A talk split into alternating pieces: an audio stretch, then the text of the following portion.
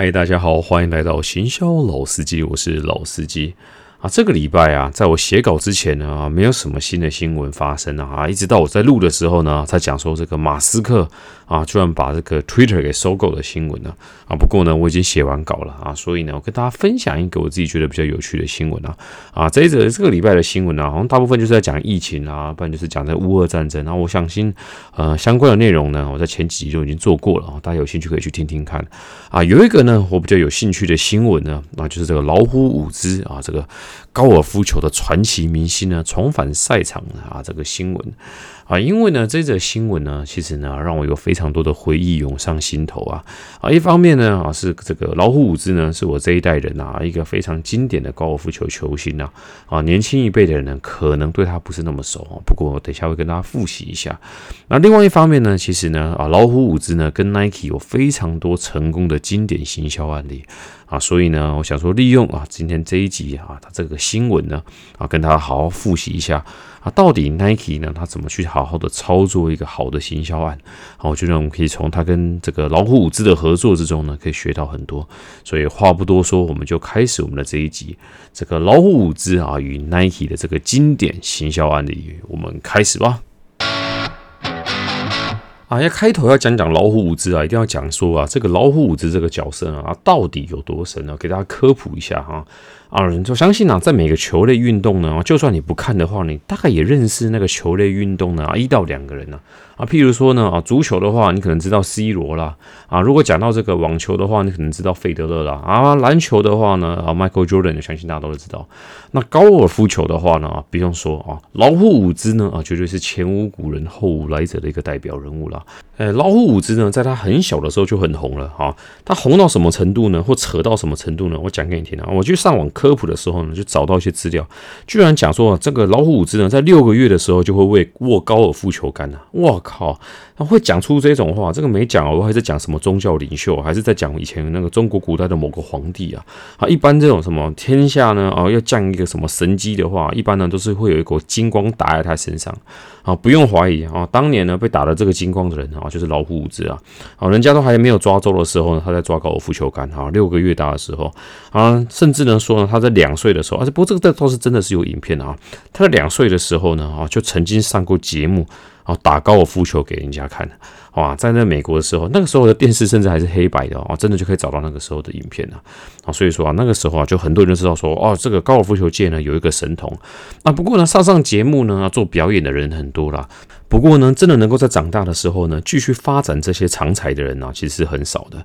而老虎伍兹呢，他就是上了节目以后呢，哦，真的表现得很好，在节目上面推杆呢，还甚至呢推得不输大人呢。啊，那长大以后呢，他在那个青少年锦标赛的时候，真的干翻全国啊，所有的杯赛呢就被他扛得差不多了，甚至呢他还保送 Stanford 啊，然后呢啊在大学里面呢依旧啊出赛这种个高尔夫球的比赛啊，的确呢他在很短的时间内呢啊就是非常的知名。甚至呢，在21岁的时候呢，就直接转入职业的高尔夫球杯赛啊。21岁的时候呢，一出道的时候呢，就直接跟 Nike 签约啊。他当年呢，跟 Nike 签约的时候呢，是以$4000万的合约签约哦。哦，那个时候是1996年哦，1996年哦，你看这样是26年以前的事情，拿了$4000万。那时候$4000万呢，大概是等于是现在我看$8000万，可能不为过啦，购买力的来讲的话啊，所以啊，真的是很大的一笔钱啦。那 Nike 呢，就是看准他说这个人呢，未来就是统治这个高尔夫球界的一个巨星啊。加上啊，高尔夫球本身呢，就是可以打的年纪呢，哦，比较长的一个运动了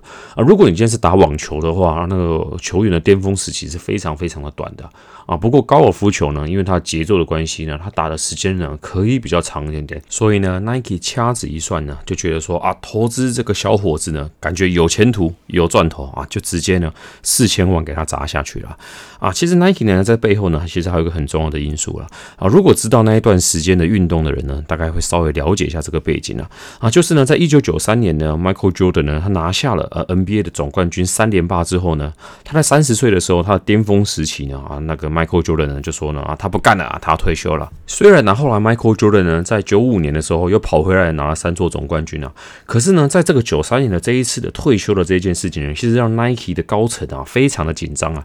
拜托 ，Nike 在那个时候呢是靠着 Michael Jordan 啊干翻整个市场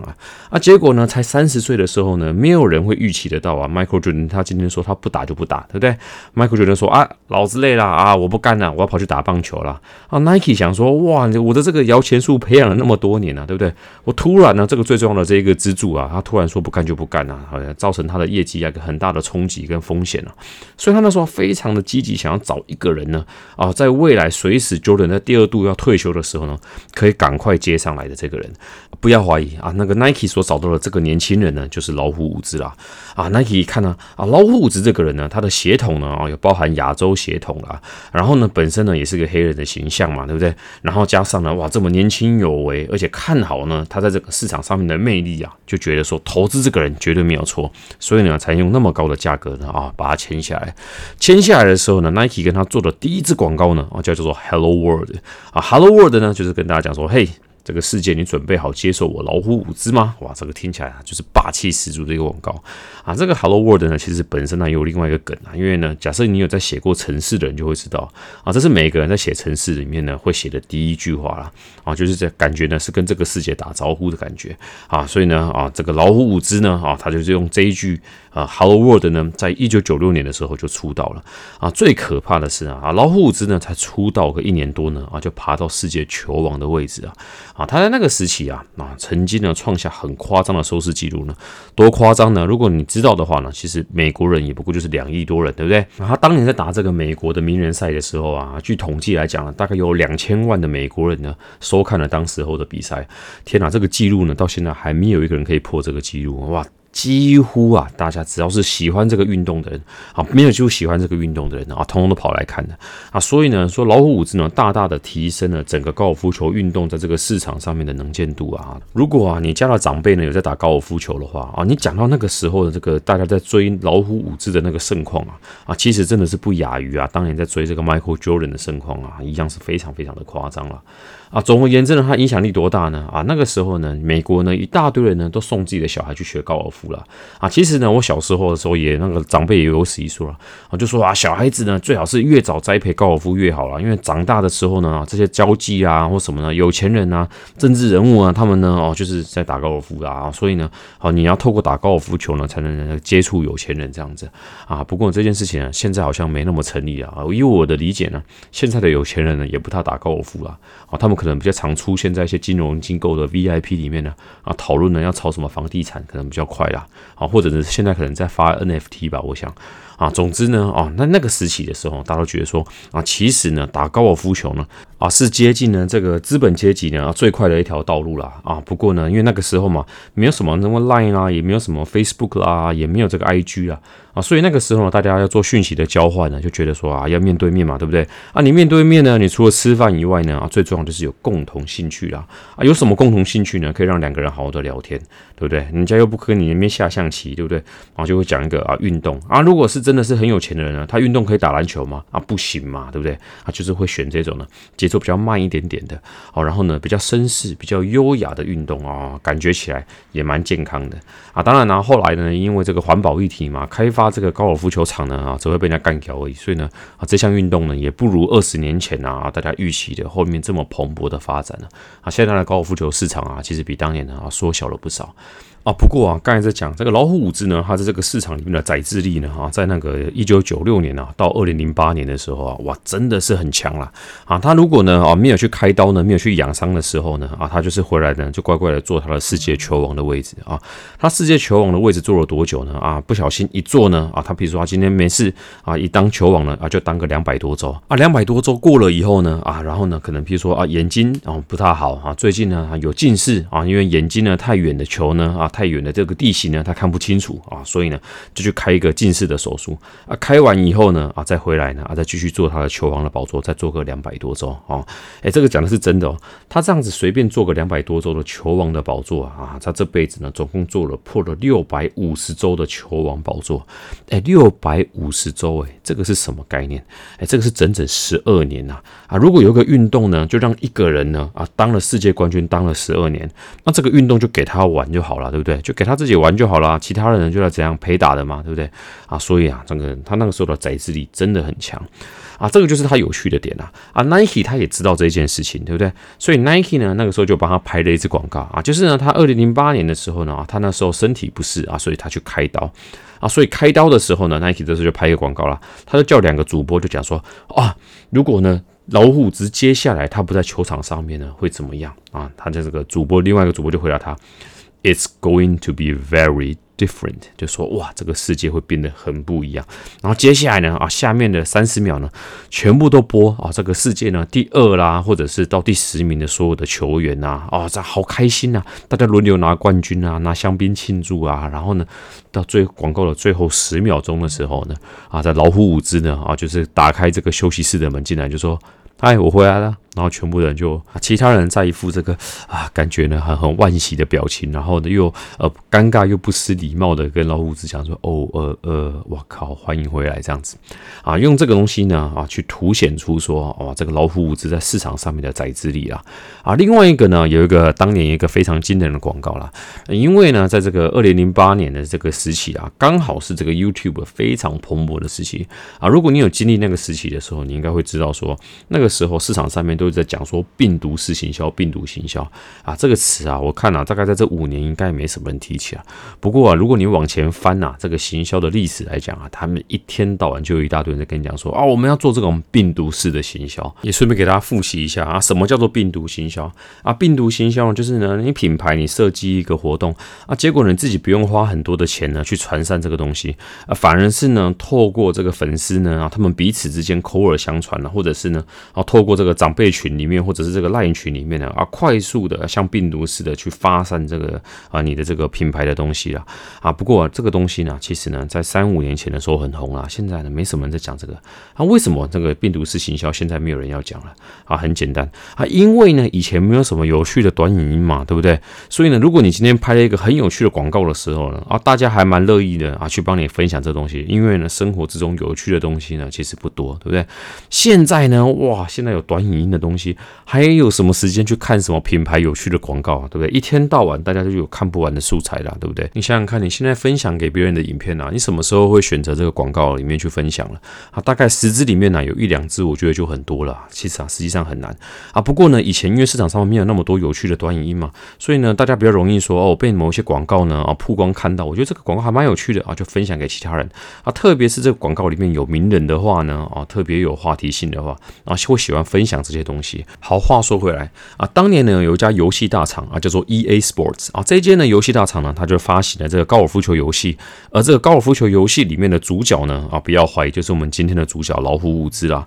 偏偏呢，这个游戏在发行的时候呢，就有一些 bug 啊，可能赶的做的时候太赶了啊，甚至呢，这个球员呢，他游戏里面的这个球员呢，还可以走到水池的上面打球啊，所以呢，这个玩家就觉得说啊，这个游戏里面 bug 很多啊，就呢纷纷的拍下他们在这个游戏里面体验到的 bug， 然后呢啊上传到 YouTube 上面啊，那个时候 YouTube 上面也没那么多现在这么多有趣的东西啦，所以呢那时候大家就喜欢去看说啊这有什么样好笑的这个 bug， 大家觉得很智障啦啊，也随便呢笑一笑，嘲讽一下这家游戏公司啊，怎么可能呢啊这个游戏里面的角色居然站在水池上面，然后呢还可以打高尔夫球啊，这实在是太扯了嘛，对不对？这个游戏没做好。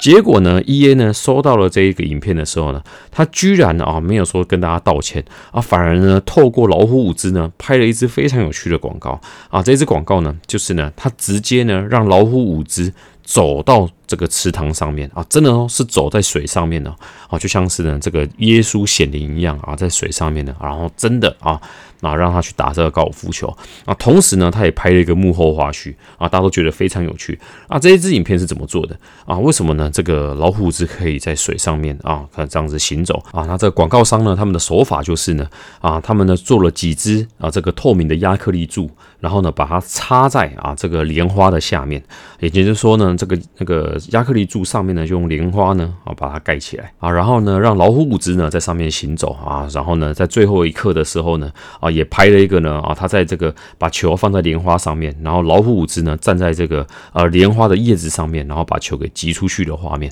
哇，这个影片啊，马上呢在市场上面大获好评啊。然后呢，所有的玩家在那边笑说啊，原来呢啊，这个当初你做的这个东西呢不是个 bug， 就是这个老虎子呢就是这么神啊。所以呢，透过了这一支广告呢，一举逆转了啊，甚至呢更放大了它整个游戏的在市场上面的曝光量啊。这个也是个非常经典的一个案例啦。好，然后话说回来，总而言之呢，啊，在2008年以前呢，这个老虎伍兹呢，这个身世啊如日中天啊，他在这10年以内呢，啊，然后呢有5年呢获得了全世界收入最高的这个运动员的这个殊荣啦，啊，所以呢真的是非常了不起的一个成就。但是呢，啊，好景不长呢，我相信大家都知道这个故事，在2009年呢，啊，这个呢老虎伍兹呢，他家的性丑闻就这样爆发出来了。啊，这个盘点起来，这个虎女郎呢有100多位啦，啊，所以呢，她原本这个家庭美好的形象呢，啊，一夕之间呢跌落谷底了。啊，这个新闻呢报得之大，大概多夸张呢？啊，大家有算过啊，老虎伍兹呢这个性丑闻呢上头版的这个时间的跟频率啊，居然比911上头版的新闻还要多啊！所以呢，真的是那个时候所有的新闻啊都在报她在婚外情啊、偷吃的新闻。哎，有没有感觉呢？好像有一种既视感啊，大概就跟我们之前红红啊实力相当啦。啊，所以呢。那个时候呢，啊，所有的这个品牌代理商啊，通通都跟老虎伍兹切割。我有一间呢，啊，对他不离不弃啊，就是我们的 Nike 大大啦。啊 ，Nike 大大呢，啊，其实他对于这种啊负面的操作，他还是很厉害的啊。其实当年呢，其实像 Kobe Bryant 呢，他也曾经有发生过性丑闻啊。不过呢，那个 Nike 马上帮他操作一个新的形象啊，就是这个曼巴精神啊。曼巴精神的这个形象呢，把这个性丑闻的方向呢，给整个掩盖掉了啊。现在呢，如果大家在讲到这个 Kobe Bryant的时候呢，我相信曼巴精神呢，啊，或者这个黑曼巴这个名词啊，啊，一直呢都会围绕在这个 Kobe 的这个话题之中啊，这个就是 Nike 帮他操作一个非常非常成功的经典案例，有机会呢再跟大家分享。所以总而言之呢 ，Nike 呢其实他不担心说啊，如果你有负面的新闻的话不能操作。事实上呢，他非常善于呢啊去这个转换这个形象跟定位。所以呢，在老虎伍兹呢发生这个新闻的时候呢，啊，所有的这个品牌商呢哦、啊、都跑光光的时候呢，啊 ，Nike 对他不理不弃啊，之后呢 ，Nike 也帮他打造出其他的形象。可惜呢，啊，这个老虎伍兹呢，后面的球呢，啊，就没有打得像以前那么好了啊，所以呢，身世呢，就一路往下跌了啊。他虽然在2012年到2014年呢，有短暂的回来呢，当过世界球王的一段时间啊，可是呢，在2014年呢，因为这个老虎伍兹的背上的伤痛啊。使得他不得不离开高尔夫球场了啊，甚至呢，在回来的时候呢，啊，状况也很不好了，一度呢排到呢啊1100多名啊，啊，大家都觉得说啊，这个老虎伍兹呢，差不多呢，他的职业生涯呢就该结束了啊，应该也没什么搞头啦啊，结果呢，想不到呢，他在2019年的时候呢，以43岁哦，43岁呢拿下大师赛，也就是所有啊高尔夫球里面呢最高殿堂、最高级别的冠军呢啊，再一次穿上了绿夹克，哇，这个的东西呢啊，这种美国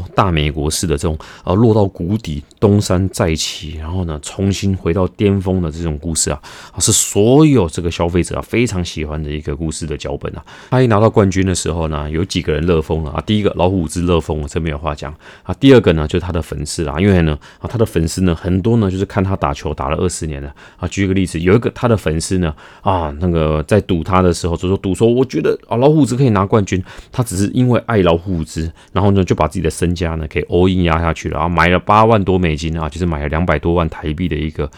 这个赌金啊，结果那时候呢，赌金呢一赔赔14啊，结果呢一中的时候呢就中了3600多万台币啊，一夕之间呢就整个人生就反转了，单纯就是因为呢他对这个老虎伍兹呢有熊熊烈烈的爱这样子。然后第三开心的人是谁啊？第三开心呢就是我们的主角 Nike 啦。然后 Nike 呢当天呢就因为他一拿冠军，所有的东西只要跟高尔夫球有关的啊，跟老虎伍兹有关的全部卖光光啊，预计呢一天里面呢的净利呢就破2000多万美金了。Nike 也马上趁胜追击啊，马上呢推出啊一支呢这个叫做 Same Dream 的广告啊。Same Dream 的广告呢其实是讲说啊，从老虎伍兹呢很小的时候3岁的影片呢一直放到说啊他43岁的时候呢啊，一个同样的一个人哦，3岁跟43岁追逐同一个梦想啊，这个啊经历了人生的这个巅峰跟低谷，然后呢拿下了第15座大赛的冠军。然后他讲说呢，他始终追逐的啊是同一个梦啊，一个他从3岁就开始的梦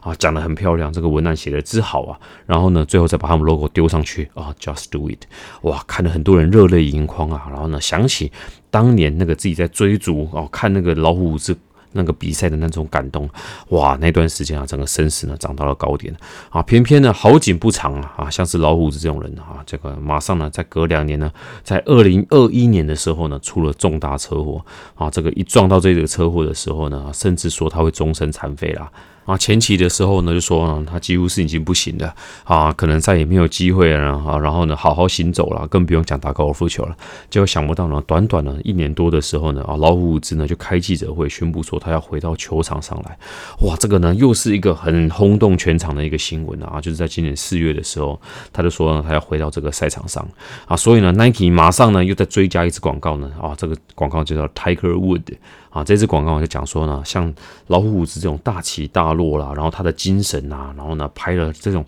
完全是粉丝向啦，然后让很多人看了以后很感动的广告，然后呢，全部人都很希望说他可以在这一次的大赛里面呢，啊，再一次呢，啊，这个再拿到冠军呢，啊，甚至呢可以追平这个美国高尔夫球史上呢，啊，然后最多绿夹克的记录，啊，结果呢，可惜啊，在上个礼拜的结果出来，啊，老虎伍兹呢拿了40几名，啊，不过呢，虽然说呢，啊，他没有拿到冠军，那不过呢，他整个这个历程啊，整个回到球场上面的这个经历啊，啊，从一个不能打球的人、不能走的人啊，回到球场上面呢，拿到了啊这个一定的名次呢，其实呢，还是被大家列为呢、啊、这个年度呢非常棒的一个啊这个行销或运动的一个故事，也激励了非常多的人啊。好了，我讲那么多股啊，其实呢讲了很多的没有的，其实我想要聊聊啊，就是像老虎伍兹啊，或者是 Michael Jordan 啊这些人呢、啊，他们到底对 Nike 的意义是什么啊 ？Nike 呢？签了这些人啊，一签都是签了20几年啊，几乎呢是从他们年轻啊一直签到他们退休啊啊，那为什么呢 Nike 呢敢做这样子的投资啊啊？毕竟啊，我想跟大家分享一下，其实行销资源的配置啊，其实是否正确啊，你就是要从这些案例里面去学习啊。Nike 是非常有钱的公司啊，它是不能漏掉任何一个市场上面啊的潜力新秀啊，所以呢，他买了一大堆球星呢在手中啊啊，只要有一个中了的话呢，啊，他所有的就马上回本了，甚至呢，他这个东西呢有很大的比例。是在做卡位啦啊，所以呢，只要呢他签对了这些球星里面呢啊，没有人跳到敌方的阵营的时候呢，他就可以稳稳的做好这个龙头的地位。所以呢，这个东西呢，确实跟他的商业地位呢有绝对的关系啊。所以呢，前几年的时候 ，Nike 为什么一度说他有陷入危机呢？就是因为呢 ，Under Armour 呢那时候呢也签到 Stephen Curry 嘛，就是这个篮球那时候的啊当红炸子鸡啦啊。结果呢、啊，那个时候呢就说 Nike 那个时候怎么可以没有签到 Curry 呢？啊，就有很多人挖出那个时候的秘辛了啊，这个东西呢，我之后呢可能可以再另外讲一集啊。不过呢，啊，行销的事件啊，其实本来就是赢者全拿啦啊，所以像是这个老虎伍兹这种人啊，啊，他的实力呢可能赢第2名一点点啊，但是呢，他的收入呢可能是赢上了好几十倍啦啊，所以呢，市场上面呢其实不存在的这个什么3个臭皮匠啊，市场上面呢其实确实要的就是一个诸葛亮。啊，所以呢，如果今天你好好呢打开你的资源呐、啊，好好盘点一下，如果你今天跟 Nike 一样有钱的话，对不对？你该怎么样去做资源配置啊？当然要确定巩固好你自己的地位，对不对？啊，尽量呢把市场上面呢你觉得有潜力的人把它签下来，然后呢尽量把重资呢砸在啊那个最贵的那一个人，然后呢让他拥有最多的行销资源跟行销曝光，把这个明星呢好好的打造好啊。这个 NBA 就这么做嘛，对不对？你看那个 Nike 下面旗下的一线的球星有多少？有非常多个，可是呢，他一定是集他所有的资源里面呢，最大比例呢去投入在最红的那一位球星 LeBron James 的身上啊，这个就是 Nike 他的策略，非常非常的直接，也非常的符合市场上面所需要的一个资源配置。所以呢，如果今天呢你手上呢如果有一样的资源的时候，解决要考虑的事情就这样子。那你说我没有像 Nike 那么多钱啊，哦，譬如说呢我手上就只有50万啊，我要顾5个商品啊，究竟呢我该怎么做？我该5个商品呢，然后呢每一个投10万吗？啊，当然不是啊，你这样子投10万呢，什么都没有沟通到，对不对？你的商品呢死得更快啊，反而是啊你这个50万呢、啊，应该去想想看，你里面呢第一有潜力的啊，第二有潜力的商品是谁啊？剩下3只呢你没沟通就算了吧啊，好好的呢把前面呢第1只跟第2只呢给培养好啊。如果呢你这2只都培养不起来的话呢，我看你后面那3只呢不理它也罢，好不好？不要浪费钱了。所以呢资源配置呢绝对不是平分啊。不要忘记啊 ，Nike 在老虎伍兹身上呢，听说投入呢超过15亿美金的一个总金额啊，所以行销资源呢绝对不是雨露均沾啊，行销资源呢啊绝对是呢贫富差距很大 ，M 型到一个不行啊，把资源呢好好的养出1-2只拳头商品，再用拳头商品呢去带这些小的商品啊，我们讲说母鸡带小鸡就是这样子的一个策略啦。